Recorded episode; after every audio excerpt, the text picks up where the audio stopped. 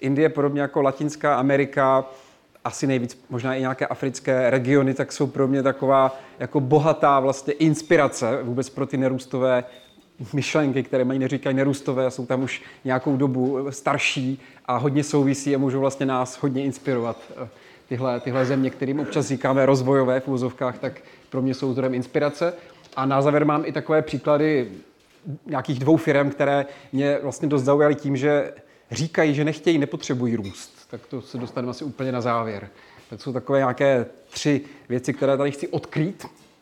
A uh, abychom teda trochu odhalili, tak uh, vždycky se říkalo bohaté země, chudé země, rozvinuté, rozvojové. Já jsem s tím nějak takhle dlouho žil. A pak mě to přišlo dobré trochu možná překonat, protože v čem jsou ty eh, rozvinuté, rozvinuté? Jak Eva tady říkala, tak možná všichni jsme trošku rozvojoví. Jestli bereme to, že to klima se hroutí a planetární hranice jsou překročeny, tak ten, ten rozvoj někde, někde schází. A tady je taková nějaká stará klasifikace, že to, to nahoře červené je takzvaný globální sever, Severní Amerika, Evropa, Austrálie, Japonsko, tady vlastně i Rusko je tam, a globální jich, to jsou ty chudé v úvozovkách, Afrika, Asie, Latinská Amerika, tak, tak jsou ty, ty, ten globální uh, jich. Uh, já jenom bych ještě chtěl upozornit na jednu věc, že na tuhle mapu já jsem hodně dlouho zvyklý, už od základní školy, od střední jsme tuhle mapu viděli. Uh, ta moje ještě dokonce byla i centralizovaná na Francii, protože jsem studoval ve francouzském systému, kde Francie je ta, ta země eh, nejcivilizovanější, tak tam je to, to gro. Jo. Ale tady to gro je Evropa, je jako nahoře a je v takovém středu. Eh, to zobrazení je tady, eh, to, ta mapa je tři roky stará, píšu tady Robinsonova projekce světa. Takže ona dobře zachycuje úhly, taková jako zajímavost, ale nezachycuje úplně dobře jiné věci, tak jenom ještě na okraj, že to, jak tu naši planetu zobrazíme na, na A4, na, na, na plochu, tak je tam víc možností. Tak jenom mě hodně překvapilo, když jsem se dozvěděl, že existuje i takováhle mapa toho našeho světa, která vypadá vlastně divně pro mě, já jsem byl zvyklý na jinou od základky, ale ona, tahle mapa umí, umí zobrazit dobře a pravdivě plochy. To znamená, tahle velikost je, je pravdivá, špatně jsou úhly. Úhly jsou tady špatně to, to nedokážeme dát na ten papír. Jo, říká se tomu Galova a Petersova projekce, která vlastně ukazuje, že ty eh, místa hlavně okolo rovníku jsou vlastně mnohem větší než v tom klasickém Mercatorově zobrazení eh, a že, to, že, ty, že ty plochy jsou trošku jinak. A že ta Evropa je trošku menší reálně než, než ty ostatní státy. Takže když se někdy bavíme o tom globálním jihu tam někde, tak zároveň někteří lidé, mnoho, mnoho lidí říká, pojďme to nazývat možná spíš majoritní svět a minoritní svět, protože ty místa jsou možná i trochu větší, než se zdá. Je tam vlastně mnohem víc světové populace a je jich tam, je jich tam prostě víc. Takže chtěl jsem ukázat, jako, že už to, jak, jaké máme mapy, taková jako obyčejná věc, tak možná nějak ovlivňuje náš náhled na svět. No a já bych tady teda mohl strávit hodiny těma mapama, já je mám rád, ale už mám asi jenom tři ještě. A tady tahle, ta mě taky zaujala, protože ona říká, jako jak vlastně víme, kde je sever, kde je jich z vesmíru. Jo? Z pohledu vesmíru jako je to dost jedno, kde je sever a kde je jich, kde jsou ti bohatí a chudí, nebo, nebo jak to bylo dřív.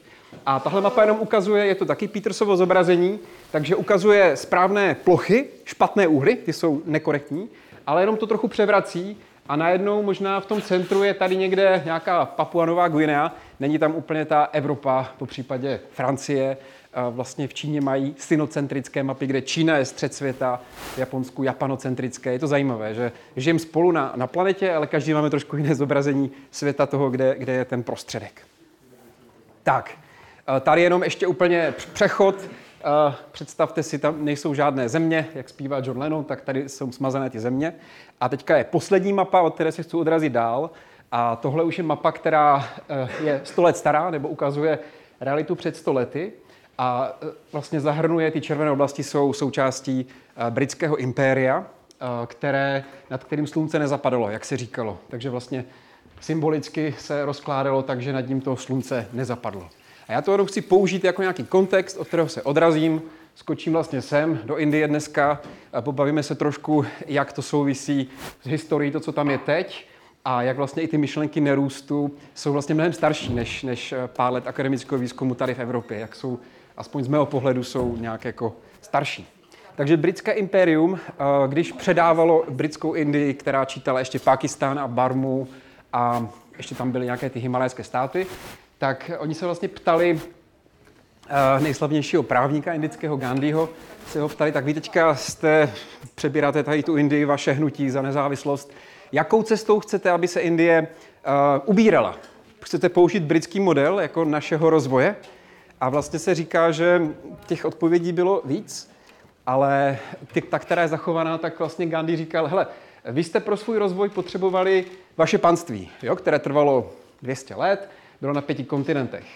Kolik planet bychom potřebovali my jako Indové, abychom eh, dosáhli toho stejného, abychom postupovali tak jako vy tu dobu. Jo? Nebo dokonce Gandhi, teda tady je i citát eh, v těch uvozovkách, že kdyby se Indie měla stejně industrializovat a jít s tou stejnou cestou jako, jako ten, ty západní evropské státy, ta Británie, ten model, tak Gandhi řekl, že, naši, že my bychom vlastně spásli, sežrali svět jako kobylky v tom počtu. A tehdy v tom roce 48 jich bylo, nevím, 300 milionů odhaduju, nebylo jich ani ta, eh, ta miliarda, přes miliardu jako, jako teď. Takže v podstatě Gandhi je známý jako figura hnutí za nenásilí a za indickou nezávislost a za pochod, eh, pochod solný, ale Gandhi vlastně obsahuje spoustu i eh, ekonomického myšlení. Inspiroval hodně ekonomů, ať už indických nebo jiných, a to jeho myšlení je, někdy se říká až naivní, ale hodně souvisí s nějakou s designem ekonomiky. Tak, to jsme už tady dneska měli. Tady vlastně přirovnání ekologické stopy, to ukazovala Eva. Tam byly ty, kolik planet bychom potřebovali. Česká republika 3,5 si pamatuju, nebo 3, 3,5. Z Amerika 6 zhruba, Indie 0,9, záleží, jak to měříme. Takže vlastně dneska se podíváme na tu Indii, která si ten svůj koláč ještě jako ani neukousla. Byť se to hodně mění, si myslím, v poslední době, tak kdyby všichni obyvatelé světa konzumovali jako průměrný Ind, tak ta jedna planeta teda by, by stačila podle těchto dat. Tak, teďka mám takový nejnabitější slide, úplně ze všech, který má nejvíc informací a který vlastně eh, stojí hodně na práci Jasona Hickla, který vlastně říká, že eh, ta situace na světě je možná, možná fakt trochu jako jiná, než jsme byli zvyklí uvažovat. My jsme byli možná zvyklí uvažovat o nějakém bohatém severu, který se rozhodl rozvíjet ten, ten chudý jich nebo ty chudé státy a proto se rozběhla rozvojová pomoc a tak dále, celé to téma. Každopádně vlastně Hickl, eh, on tak postupně jako spochybňuje některé ty, ty, ty pravdy rozvojové, že eh, jak se mění počet chudých lidí, když Světová banka počítá chudobu na 1,9 dolarů na den, tak Hickl vlastně říká, kdybychom brali 5 dolarů na den, to znamená, že člověk má 5 dolarů na den, tak to, ten počet lidí, kteří to na světě vlastně nemají, tak je vyšší.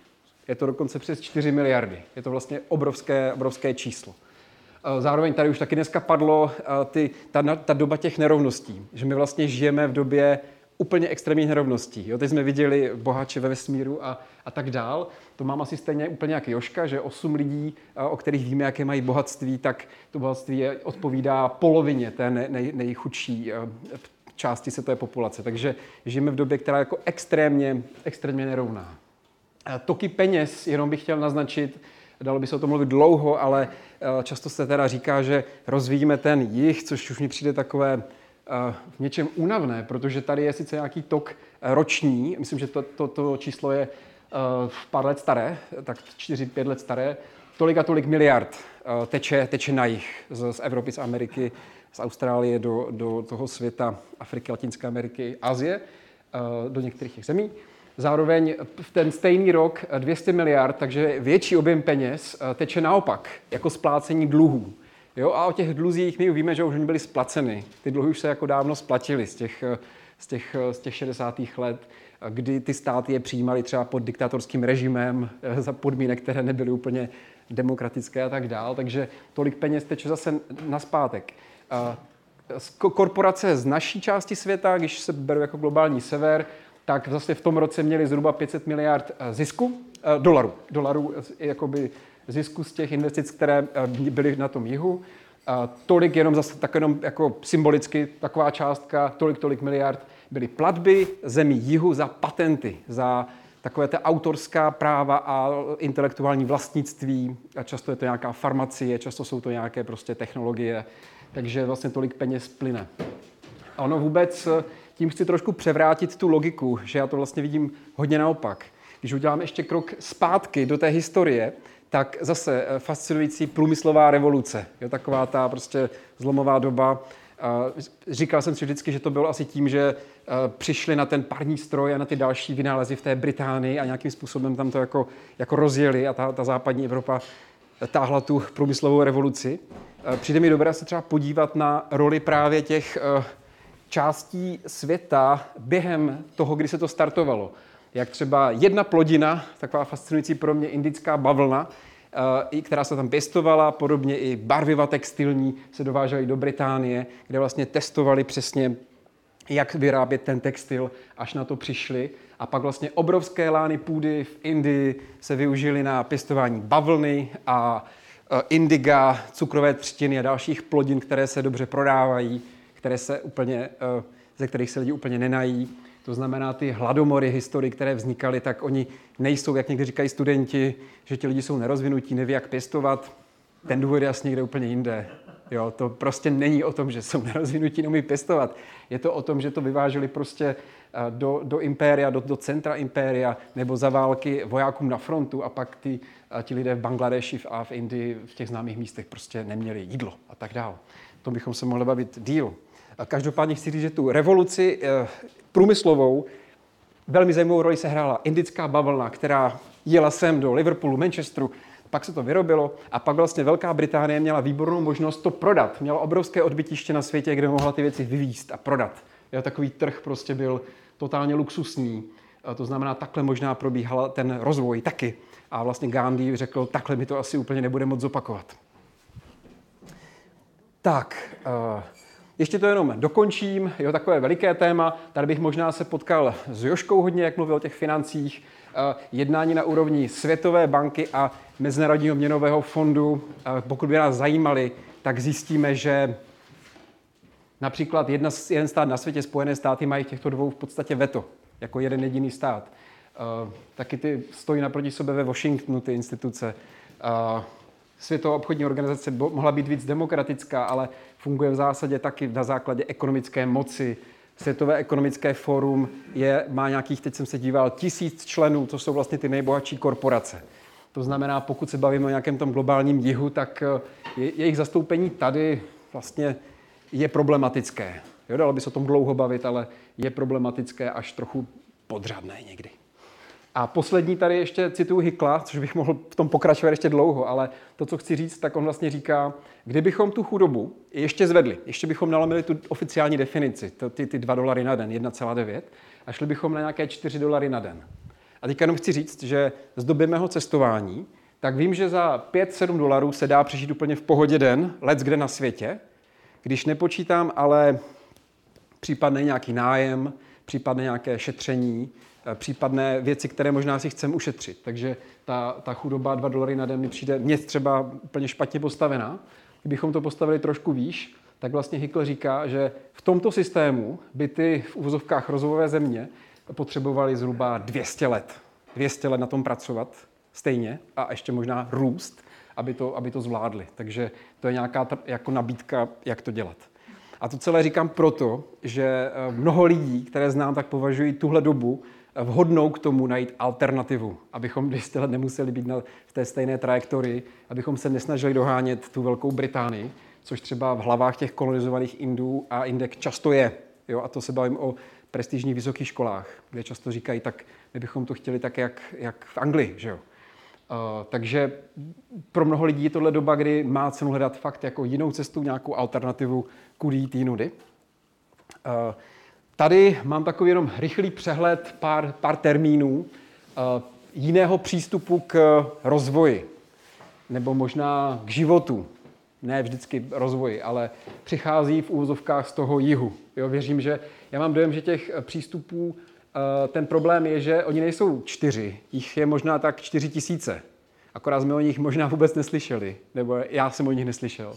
Já jsem slyšel o desítkách, ale eh, ne o tom zbytku. Tak jenom pár, pár názvů. Eh, Svaráč, vlastně Gandhi o tom hodně psal, i, i Kumarapa, jeho, jeho ekonom, vlastně psali o tom, jak, jak, by se, jak by bylo dobré lokalizovat ty aktivity. Píše o nějakém vhodném měřítku technologie. Jo, dokonce pro Gandhiho už vlak byl trošku jako moc rychlý. Um, nevím, jo, tam to se mi těžko hodnotí. Přijde mi, že možná dneska by třeba dataprojektor asi byl docela ještě vhodný pro Gandhiho. možná uh, koncentrace moci Google a Facebooku už asi ne, jo, a tak dále. Ale to nevím, to jsou nějakými odhady. Takže vlastně tady ta radikální ekologická demokracie, eh, místní zdroje, lokalizace, vesnice jako základ, nebo venkov, kde se produkují potraviny. To znamená, není to jenom takové to Václavské náměstí, jak nám říkali na ekonomce, eh, které vlastně celá Evropa je Václavské náměstí, ale je to o tom, že ten venkov, kde se produkují potraviny, jako nějaký základ pro, pro tu demokracii. Takže to je Svaráč, eh, Ubuntu, koncept z Jižní Afriky, z několika zemí, které jsou na jihu toho kontinentu. Eh, já ho znám tak, že takové moto existují, protože existují jiní. Jako je to velmi zajímavé, možná úplně jako jiná, jiný vzorec v hlavě, než existují, abych maximalizoval svůj užitek a tak, tak je tady tohle jako vede možná někam jinam. Buen vivir, španělsky dobré žití, dobrý, dobrý život, dobré žití. To jsou nějaké antské státy, podobně jako ten Suma Kafsai. Nepatří to jenom k jedné zemi, ale já mám nějaké bolivijské příklady, Ekvádor a vůbec ty antské státy z Latinské Ameriky. Tak eh, často vlastně se píše o, o dobrém životu, který uznává ta přírodní, eh, práva přírodního světa. Je tam ta eh, konstituce třeba Matky země, občas někdo připíše, v Ekvádoru se to stalo, ale i v Indii, práva nějaké řece nebo nějaké jako přírodnímu formě života, že má taky nějaká práva. Když dáváme jenom takové příklady, vytržené z kontextu trošku. Každopádně ještě tady, když jdu ještě nahoru, do, možná do Mexika, tak svět, ve kterém je více světů možný, je věta, která pro mě hodně vyskyt, vystihuje. Ta, já ji znám teda od zapatistů z Chiapas, z mexického státu Chiapas. Vlastně ten, ten jejich to, jak já chápu to volání, je pojďme mít svět, který umožňuje existenci více světů, nejenom jednu monokulturu. A, a teďka, když si vybavím to HDP a ty, ty 3% každý rok a vlastně ty, ty bankovní systémy stejné a stejné, tak tohle je asi nějaké volání po něčem trochu jiném. Takže to jsou nějaké jenom příklady na, na pojmech eh, jiných přístupů. Tak, jo. Teďka bych šel do Indie, chvilku bych pobyl na, na, na úrovni celé země a pak vám dám dva příklady jenom uh, míst, které mě oslovily, protože podle mě praktikují ty principy bez toho, aniž bych jim, jim tak třeba říkali a to bude závěr. Takže uh, tahle knížka pro mě byla nějak jako zlomová, protože uh, jmenuje se jako Dělání nové Indie, nebo vlastně to churning, to souvisí s hindu mytologií, tak to nemusím teďka do toho zabíhat. Jak sloukáme tu zemi, podobně jako ten Shiva a tak. Takže tahle kniha je důležitá, protože ekonom Asim Srivastava s Ašišem Kotarím se dívají na, na ty roky, kdy Indie liberalizovala. To znamená, v 90. se otevřela víc tomu trhu a tomu vlastně té tržní ekonomice mnohem víc než předtím. Jo? To znamená, byly tam v přímé investice, přišly zahraniční, začaly se vlastně pracovat na speciálních ekonomických zónách a začal se lákat e, přísun těch investic do té země. A mělo to samozřejmě přinést jako růst ekonomický, co se stalo. Indie jako rostla hodně, teď už tolik ne, ale tehdy rostla, byť ne tak jak Čína, ale zkrátka něco to udělalo. A z té knížky, kdybych vybral takovou jako e, nějaká čísla, která jsou fakt jako veliká, tak oni vlastně říkají, že zhruba čtvrtina indické populace se polepšila. 25%. Takže jak měl tady až ty skleničky toho trickle-down efektu, jak, jak to tak prokapává, tak k té čtvrtině to vlastně nějak prokapalo. To je obrovský počet lidí, k těm to jako vlastně nějak prokapalo. E, buď jsou to teda, buď to byly vyšší kasty, byli to už lidé, kteří už byli bohatí, už měli vlastně velké majetky nebo nějaké Eh, průmysly a tak dál. A nebo to byla nějaká třída, která třeba nastoupila do těch eh, call center, do těch podniků indických eh, globálních, začali vydělávat nějaké peníze, které třeba dřív neměli. Já jsem jich mnoho z nich potkal, mluví anglicky, naučili se anglicky, dělají vlastně tady ty ne dělníky, ale dělají tady ty zaměstnance těch, těch firm a mají nějaký ten, nějakou tu mzdu a vnímají to jako, že to je nějaký posun.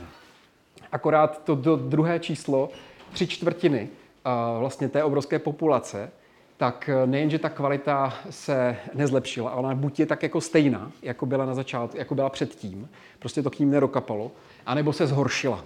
To znamená, to je to obrovské vlastně číslo, které říká, že, že těch 25 let, nebo kolik, už eh, vlastně 30, tak úplně není ta cesta pro tu Indii, která by fungovala pro více lidí, protože oni pak vlastně říkají, že uh, kdyby tohle teďka se začalo zvyšovat, tohle snižovat, je to jenom dobře, akorát ono spíš už se to bude blbě s tím něco dělat, protože uh, často to zlepšení uh, v tom růstovém modelu indickým je na úkor těch, těch, co jsou dole.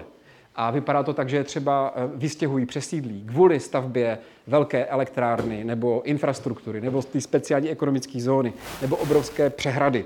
A bavíme se o desítkách milionů osob, které jsou přesídleny kvůli těm projektům rozvojovým, které Světová banka financuje. Takže ta vlastně destrukce padá na, na, tu, na tu část populace. A z toho vlastně vyplývá nějaká potřeba hledat alternativy k růstu a k rozvoji. A to je vlastně, jsou dvě věci. Jedna alternativa je k růstu, to znamená, pojďme hledat jiný systém než ten růstový pro Indii, pro, do, té, do té budoucnosti. Případně pojďme hledat alternativu i k tomu rozvoji, protože možná následovat ten model uh, starý, tak prostě není ta cesta, minimálně podle těchto dvou autorů a mnoha dalších. Uh, tak.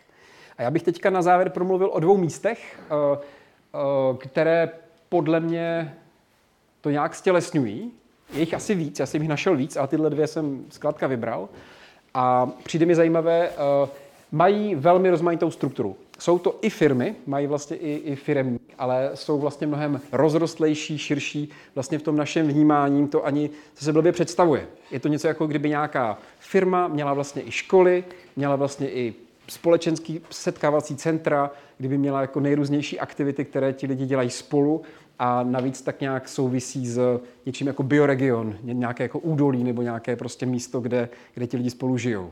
Takže je to taková jako forma pro nás trochu nezvyklá, a která je, je prostě možná, možná v té zemi, eh, když tady to tak jako nejde, no, už úplně.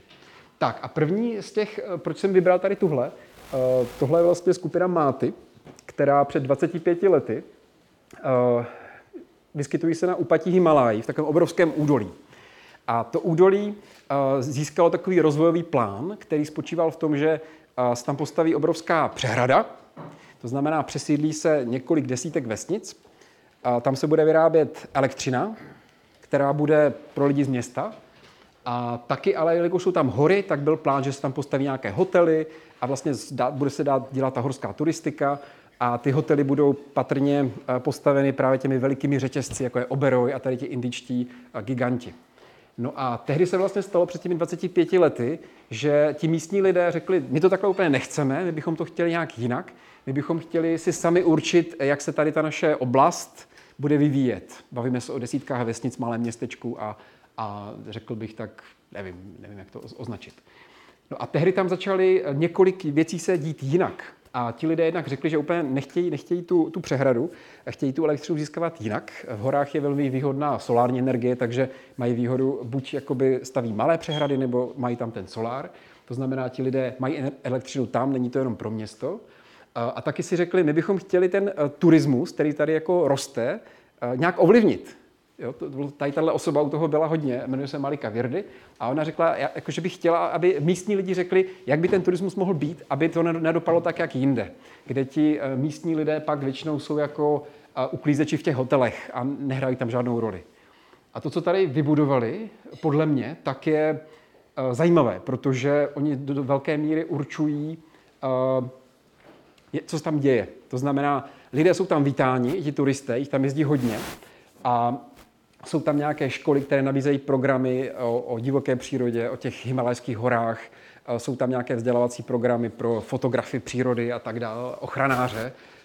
Jsou tam, jsou tam jednak je tam velká soběstačnost v potravinách jako důraz, to znamená, pěstují tam jídlo a je to téma vůbec tady té, té, té firmy. Eh, zároveň máty i eh, vyrábí. Je tam spoustu řemesel, které se tam ještě jako praktikují, které třeba u nás už dávno neznáme, tak tam ještě jsou, jsou živé, jsou vlastně velmi živé. A e, také hlavní věc je místo těch velikých hotelů, tak jdou cestou, že v tom údolí jsou homestays, ubytování v domácnosti, o kterým víc vlastně kus Indie, protože tam jezdí lidé do těch hor. A mají asi tak 30 domů, kde, které nabízí tady tu službu Eh, že se tam člověk může ubytovat, chtějí vytvářet trošku jiný vztah s těmi lidmi, co tam přichází, než jenom eh, klient a servis, ale spíš nějakou výměnu. Eh, a to, co bylo pro mě hodně zajímavé, bylo, No, nám to tady v tom údolí takhle vyhovuje. My už vlastně nechceme zvyšovat ten objem. To už by bylo hodně složité. To bychom měli moc dlouhé schůzky, kdybychom měli víc členů a víc lidí. A navíc už jako je to tady, tak to tady tak prostě stačí. Už jako nepotřebujeme víc tady těch. Kdyby tady byl zase nějaký obrovský hotel, asi by se naplnil. Ale tak, jak to tu je, tak to prostě nám stačí. My vlastně jsme dost jako spokojení a nepotřebujeme růst. Což bylo pro mě právě silné slyšet, že jsou spokojení tím, jak to je. Ale to nebylo tak, že by odmítali peníze. Oni říkali, no jasně, my jsme rádi za peníze, jsme rádi za lidi, kteří sem přijdou a něco tady prostě stráví.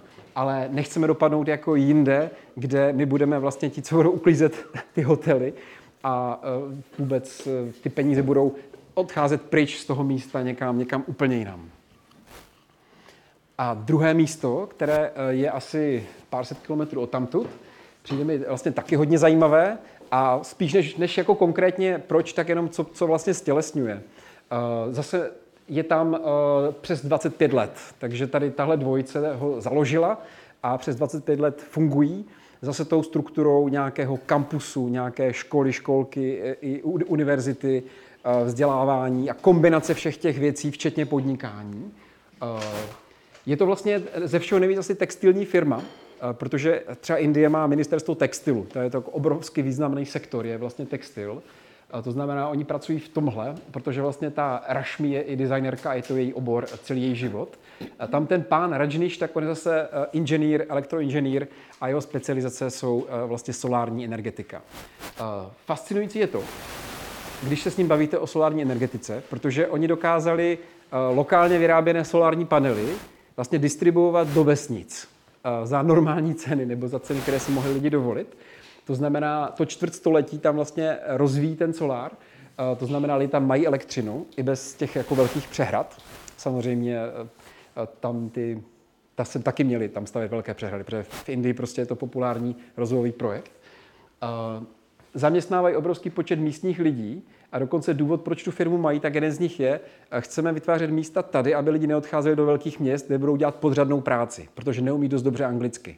A navíc jsou trošku, vypadají trošku jinak z hor, takže v dílí by se na ně lidi dívali jako na podřadnou, ne podřadnou, na někoho jiného prostě. Uh, tak, solární panely jako, jako jejich obrovská mise, jenom teďka to tak zní hodně rychle, ale oni třeba ještě mají výrobu pro municipality, pro vesnice, výrobu energie. Jak mluvila Eva o té, o té vlastně lokální energetice, tak oni tady spalují jehly z, jehlice z borovic způsobem takovým, že zase dokáže na, na malé ploše udělat prostě výrobu energie, která stačí vlastně pro potřeby té, té vesnice což mě přijde vlastně fascinující. To znamená, je to úplně lokalizované, nepotřebují žádný čes indický, nepotřebují ani tam tu jadernou elektrárnu stavět a tak dál.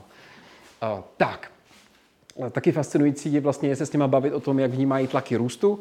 A oni nějak vnímají, ale zároveň uh, ten kontext indický uh, možná umožňuje trošku víc než, než, než tady firmám. Oni říkají, no tak jo, tak jestli bude, bude mín teďka v objemu, tak to je jako to vydržíme, že jo? Tady stejně většina té naší ekonomiky nebo velká část probíhá nepeněžně. A z té my žijeme, že jo? My nežijeme jenom z těch financí. Jeden rok bude líp, jeden bude hůř, ale, ale my máme obrovskou nepeněžní bázi. Takže tohle je nějaký jejich příběh a já mám 40 sekund.